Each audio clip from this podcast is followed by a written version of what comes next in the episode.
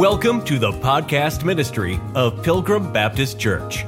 Wherever you're listening from, welcome. We pray that the truth from the Word of God speaks to your heart during today's message.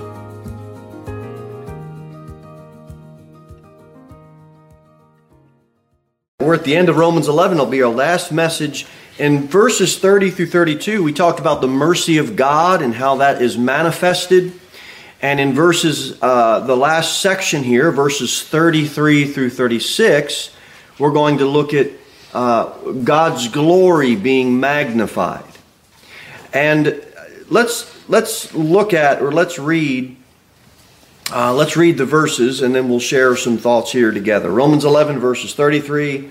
Bible says, "Oh, the depth of the riches, both of the wisdom and knowledge." Of God. And now in literature, there's a thing called a chiastic structure. And in literature, it's a short list of ideas that are then repeated in reverse order. order. It gives a mirroring effect. A and B. So look at this wisdom and knowledge of God. That's, that's uh, A, B, and then it'll mirror it back B and then A. I'll give you an example. You ever hear the saying, when the going gets tough, the tough gets going? That's an example of chiasm. That's, that's a literary structure. Going and then tough, and then it mirrors back, tough and then going. And then this last section here of a doxology of God's glory, we see that. And when you continue to read uh, and look at it in verse number 34, we'll see how this plays out because the wisdom and knowledge in verse 33 is balanced out in verse 34. Watch what it, watch what it says. For who hath known the mind of the Lord? That, that mirrors back to knowledge, the mind of the Lord. That mirrors back to verse 33 when it talks about knowledge. And then it says in verse 34, or who hath been his counselor? You see that? That mirrors back to verse 33 when it says knowledge. So in verse 33, it's wisdom, knowledge, and then chiasm balances those phrases out that have a similar meaning, and then mind of the Lord and counselor in verse 34. It's just an example of how rich and complex God's word is. It's a literary structure like none other, and so praise his holy name for it. Uh, but when you look at here, it says, uh, how unsearchable, verse 33, are his judgments and his ways past finding out. For who hath known the mind of the Lord? Or who hath been his counselor? Or who hath first given to him, and it shall be recompensed unto him again? For of him and through him and to him are all things, to whom be glory forever. Amen. And Paul, he's in the midst living in the midst of a world that has gone dark, like as we are. Satan as the prince of the power of the air. Enemies of the cross of Christ abound. Grievous wolves uh, have snuck in. Perverse men are abounding. I mean, Paul's about to be in bonds and afflictions. And, and in the midst of all of this, he's giving praise to God. He knows God has a purpose.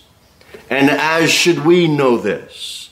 And he breaks forth in this last section of Romans 11 in a glorious praise of adoration to our great God.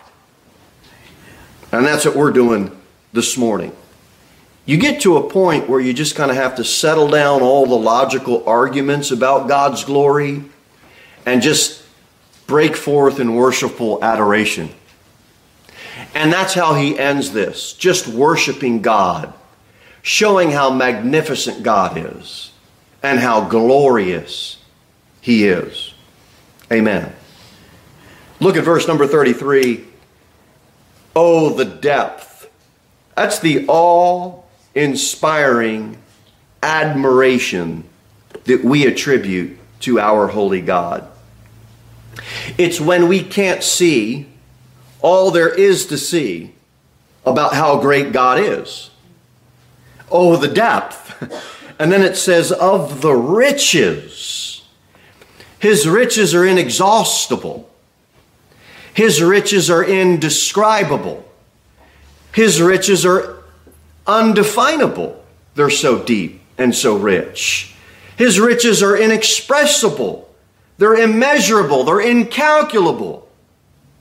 They're ineffable. That's so sacredly vast are God's riches that we can't even begin to express them in words. We could go around and say, let's bless the Lord, let's give glory to God, and each and every one of us would have something to say. We can go around it again. We can go around it again, and we wouldn't exhaust the depth and the riches of our great God. They're limitless, they're infinite. Oh, how unsearchable the riches of Christ are. This is how Paul is ending this chapter, giving glory to God. Look at verse 33 again. Oh, the depth of the riches, both of the wisdom and knowledge of God. Of God. We must be mindful not to just look at the Bible as just man's history, beginning with the fall from Adam and then running its course. We have to be careful we don't just view the Bible as a secular historian would view or present books. How would a secular historian present a book? They would leave God out. You don't leave God out. This is the whole point of this section at the, at the end of Romans chapter 11. The Bible, it's not that simple to just say it's the history of man. Rather, it's the history of God's wisdom and knowledge in His dealings with us as sinful men. Amen. It's about God and His glory and His wisdom and His knowledge. And we got the best history book laying right in our lap this morning. It tells us who God is, where we came from, why we're here, and what His grand purposes are for us. You won't ever get that out of a college textbook or a government schooling textbook. You won't. Their purpose is to leave God out. That's why, that's why in the, in the early 60s, they got rid of the best history book that was given to man. They, they want to leave God out. And they've done a good job of doing it. But we're not. It's all, it's all about God and His glory. Amen. Praise His name. Verse 33. Romans 11 33. How unsearchable are His judgments. You know, God's judgments, it's the product of His wisdom. And then it says, and His ways past finding out. I'd like you to get two spots if you could. Get Acts 13 and Psalms 77. Acts 13 and Psalm 77. Keep your place in Romans 11. We'll do Acts 13 first, and then we'll do Psalms 77. Let's see what the Bible says in Acts 13, verse number 10. And said, uh, Acts 13, verse 10, O full of all subtlety and all mischief, thou child of the devil, thou enemy of all righteousness, wilt thou not cease to pervert the right ways of the Lord? How do you think God's ways are? Truthful or untruthful? Truthful. Amen. With integrity or without integrity? Integrity. That's right. And this world will continually, it don't matter if you're a sorcerer or if you're just in unbelief, you're just part of this world system, they will always and forever try to distort the right ways of God. Bible says in Hebrews 3, they do always err in their heart. Why? And they have not known my ways. Young people, if you've been brought up in a Christian home, you know the right ways of the Lord.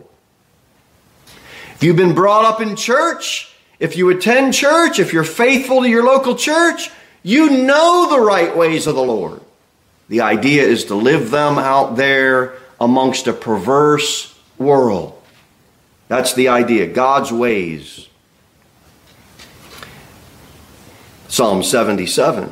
Psalm 77. Let's look at else God says. Psalm 77, verse number 19. Psalm 77, verse 19, the Bible says, Thy way is in the sea, and thy path in the great waters, and thy footsteps are not known. You know what God's way is? It's a delivering way. You know who went through the sea? That'd be the Israelites. Uh, that's God's way. He's a He's a deliverer. He can get you out of a tight spot. His ways are a delivering way, and He possesses the almighty power to do so. You can't get anybody to cross the Red Sea, but He can. And you know what you're going to do? You know what God's going to do? After He brings you past, after He brings you through the Red Sea, you know what He's going to do? He's going to cause the ocean and the waves to cover up your tracks. His ways are so vast that no one's going to go back and say, yeah, this is, this is the footsteps of where God delivered his people. That's how vast his ways are. You're not going to be able to figure out, and this lost world isn't going to be able to figure out which way God took you. He's going to protect you. He's going to protect you.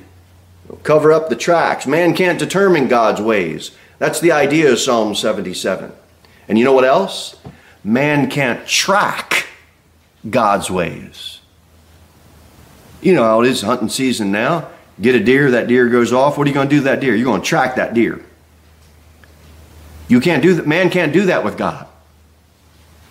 man's ways don't even come close to God's ways. His ways are, it's like trackless water. His ways are so vast, it's like the waters are, the water, the, the, the great ocean waters. That's how deep his ways are. And it's exactly why Paul, he can stand in midst of a world.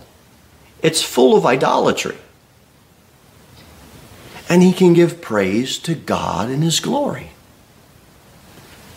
Church, that's what he wants us to do. Give praise to him. The world's so bad. Yeah, it's always been that bad. Give him praise. Look at verse 34. Romans 11. Romans 11. Might as well get Isaiah 40 and Ephesians 1. Isaiah chapter 40.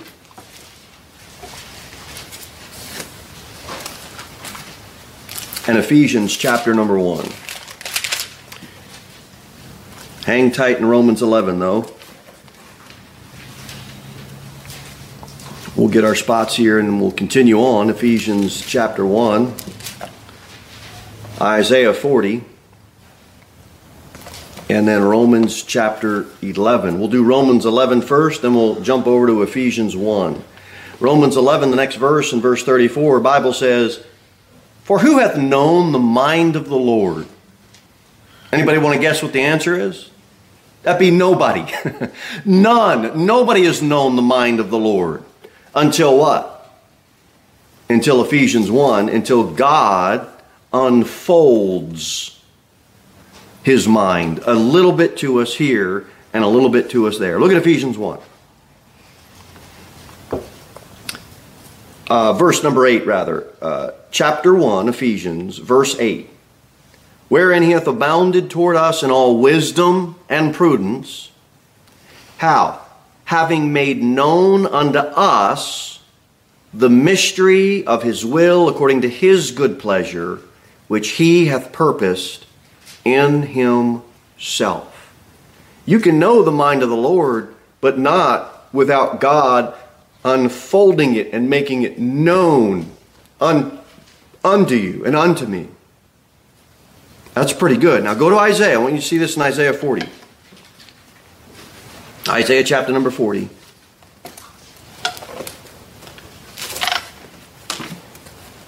Isaiah chapter 40. This is a good, good verse. Watch this. Isaiah 40, and it'll be verse number 15.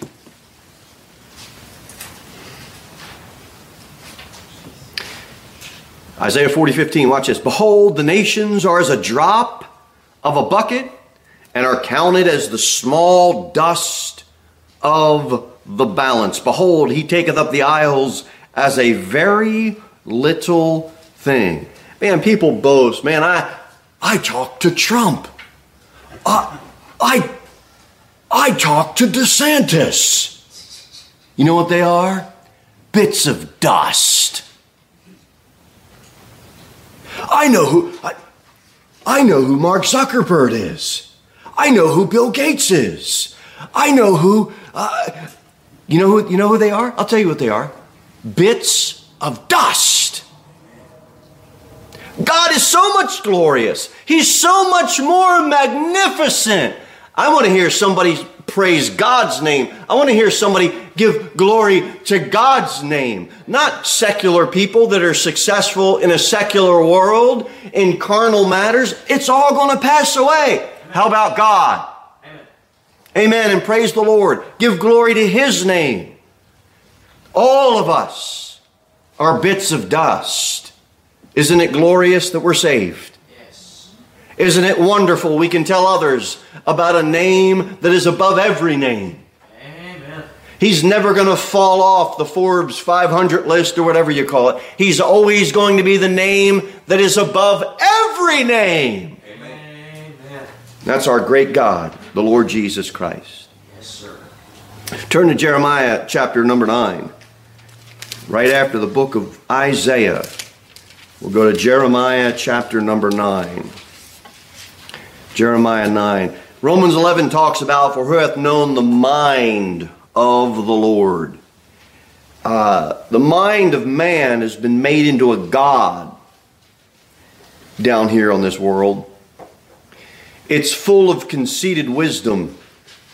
And the mind of man claims that it has a full analysis of everything and everyone. It's just conceit, and it's not, it's not true at all. The mind of man is extremely limited. And anyone that doesn't disagree with that, they just haven't taken a look at God's character. you might say your mind isn't limited when you compare it to a third grader.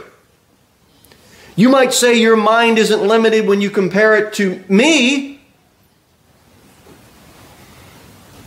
But when you compare it to God, you don't even show up on the list. God's mind, the mind of God, is so much bigger. Look at uh, Jeremiah chapter 9. Look at verse 23. Man, this is powerful. You can read it, you don't even have to preach it. It preaches itself. Jeremiah 9, verse 23. Thus saith the Lord let not the wise man glory in his wisdom, neither let the mighty man glory in his might. Let not the rich man glory in his riches, but let him that glorieth glory in this, that he understandeth and knoweth me, that I am the Lord which exercise loving kindness, judgment, and righteousness in the earth. For all these things I delight, saith the Lord. God, His mind, unlimited. 1 Corinthians 2.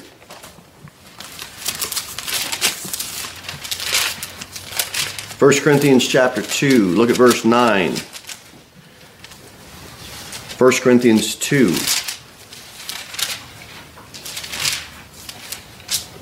Verse number 9. Bible says, 1 Corinthians 2 9.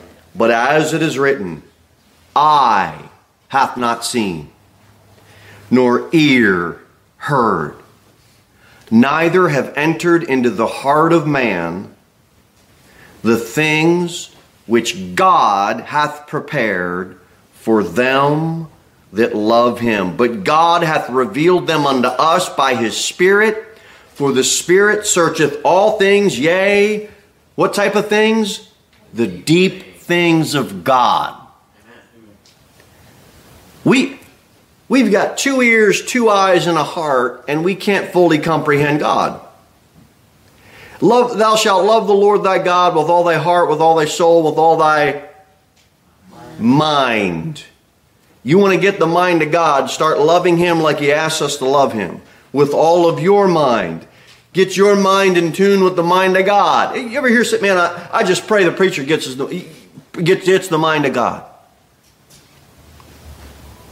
Right? Do we do that, especially every year. We're going to have our Bible conference. You can come up at the end of April this year and instead a March because of the building project and all that. But you know what we pray? Man, we pray for the preachers that they would get the mind of God so that they can minister to us. Why? We don't want what's on their mind. you don't come here to get, well, let's see what's on Brother Jimmy's mind today. You don't want to know that. A lot of things on my mind have absolutely nothing to do with the Bible. Right? As time goes on, some of you youngins, you got, you know, your mind's way off the Bible. You're worrying about, you know, what's for lunch and all, and all that. Our minds wander. We got to get the mind of God. That'll keep us on track. God's mind is so great and so infinite, we have to digest it in little pieces.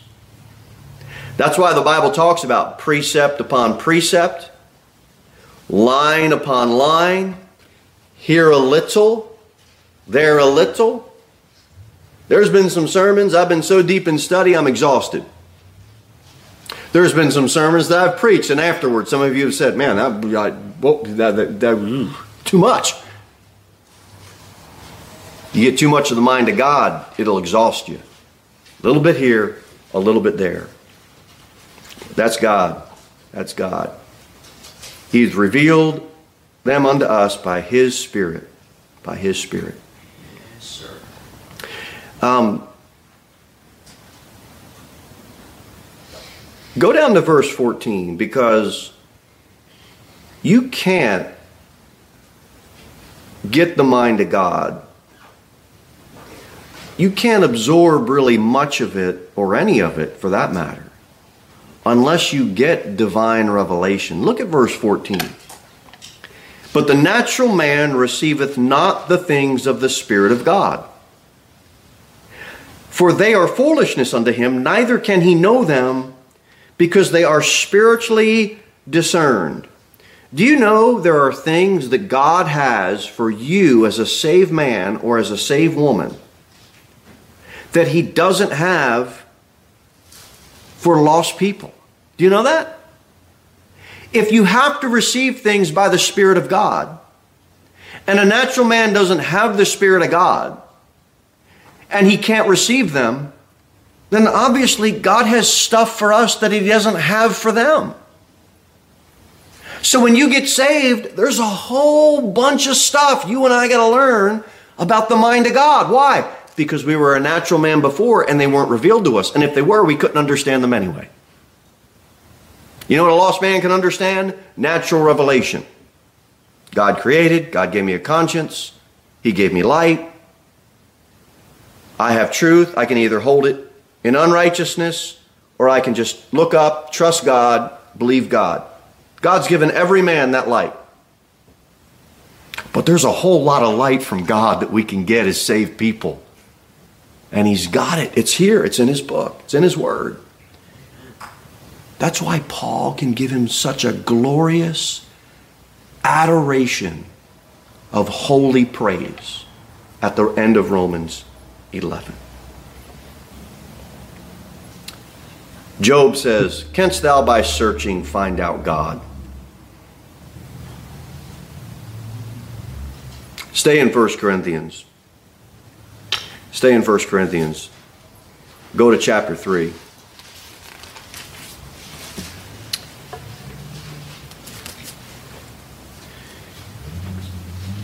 I'll read you Romans 11, uh, and but I'd like you to stay in, in 1 Corinthians when we make some comments. In Romans 11, verse 34, it says, For who hath known the mind of the Lord, or who hath been his counselor? You, we can't give God advice. God doesn't ask you and I for advice. He wants us to advise each other get good counsel. If you're going to do something major, You know what you should do? Seek counsel from your church family, a few brothers in the church, a few sisters in the church. If it's a major deal, get some counsel from your pastor. He doesn't have all the answers, but he does have some counsel that he can give you. Not on minor things. We don't need to be calling each other up on, on, on simple things. But if you're going to get something major done, get some counsel, talk to some people. But God, He is incapable of being counseled, let alone being counseled by you or I. There's something God can't do. He can't be counseled by me. He can't be counseled by you. Bible says in Isaiah 40, 13, who hath directed the Spirit of the Lord, or being his counselor, hath taught him? I should have asked you to stay there. The answer is nobody has taught God. Nobody has. I asked you to stay in 1 Corinthians. Look at chapter 3. Bible says in verse 19 of 1 Corinthians 3.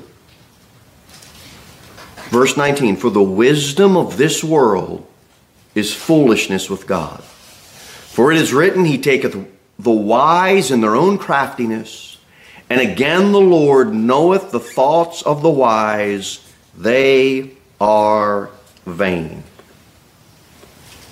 And this is where all the world's counselors and authors and philosophers, they all fail. But not God. Not God. Who hath been his counselor? He's not taking counsel from you. He's not taking counsel from angels. He's not taking counsel from seraphims or cherubims. He's the Almighty God. And Paul's given him glory and praise at the end of this chapter.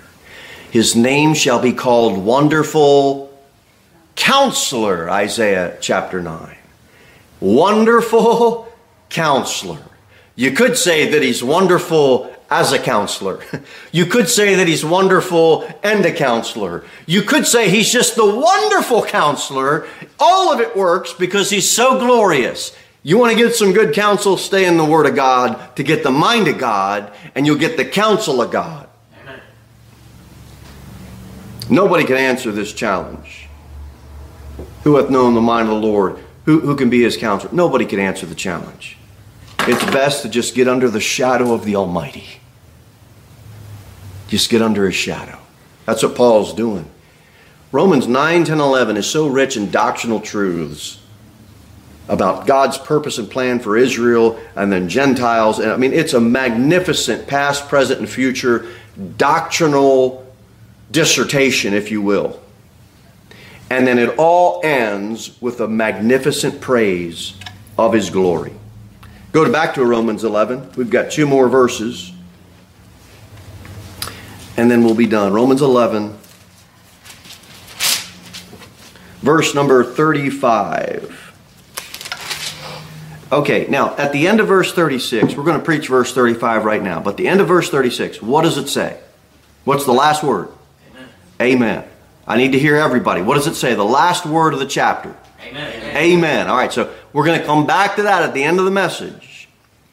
And I'm going to call on you to give God praise with one word. And that one word is, what is it, young people? Amen. Amen. I need to hear just the young people, those that are those that are under 20.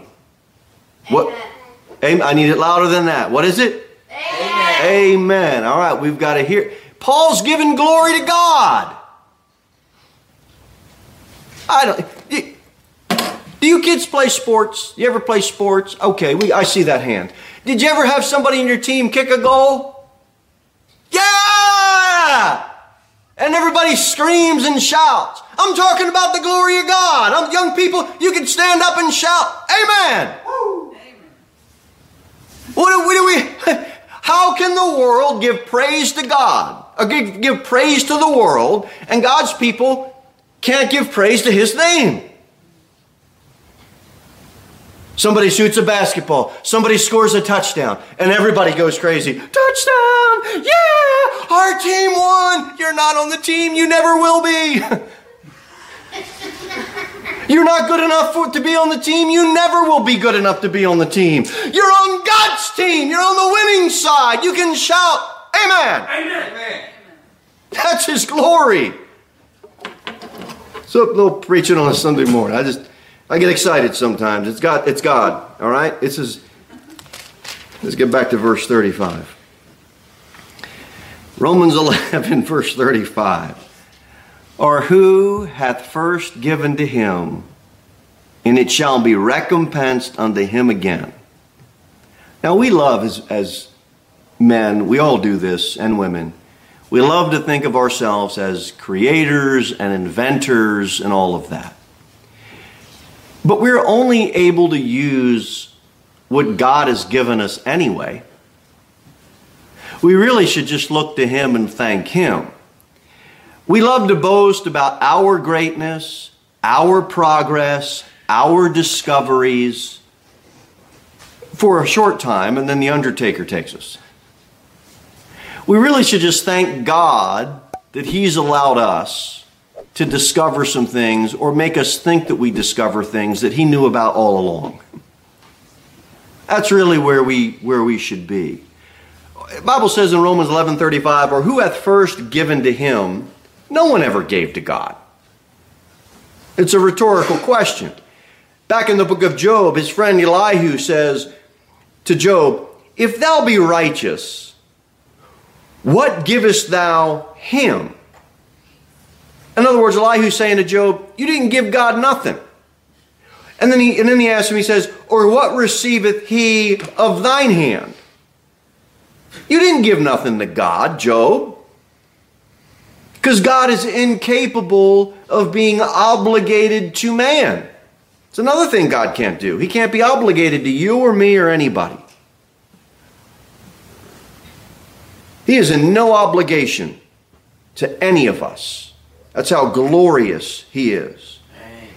And if we call on God, any of us, we're not calling on God, hey, God, I got something for you.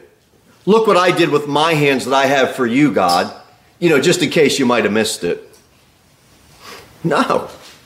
If we call on God, it's simply as poor, humble beggars crying out to Him, God, give me something. Let me receive something from you. That is salvation. We point people to the Savior and say, Will you receive the free gift? The nails went through His hands. And He offers a gift to us. And He's not obligated, but He loves us. That's why He did it. When Paul says in Romans 11:35, and it shall be recompensed unto him again. If you could supply something to God, should that ever be the case, God would recompense you. He would reward you. You know why? Because he will never be in anyone's debt ever. But the bottom line is any righteousness that you do have, it was only imputed to you or imputed to me from God, and that's the way it is, always will be. He'll never be obligated to anybody. Last verse, verse 36, Romans 11. Bible says, For of him he is the great cause, he's the great source, he's the great God and through him, God is the mediator. He upholds all of us, He upholds our existence. And then the Bible says, And to him are all things.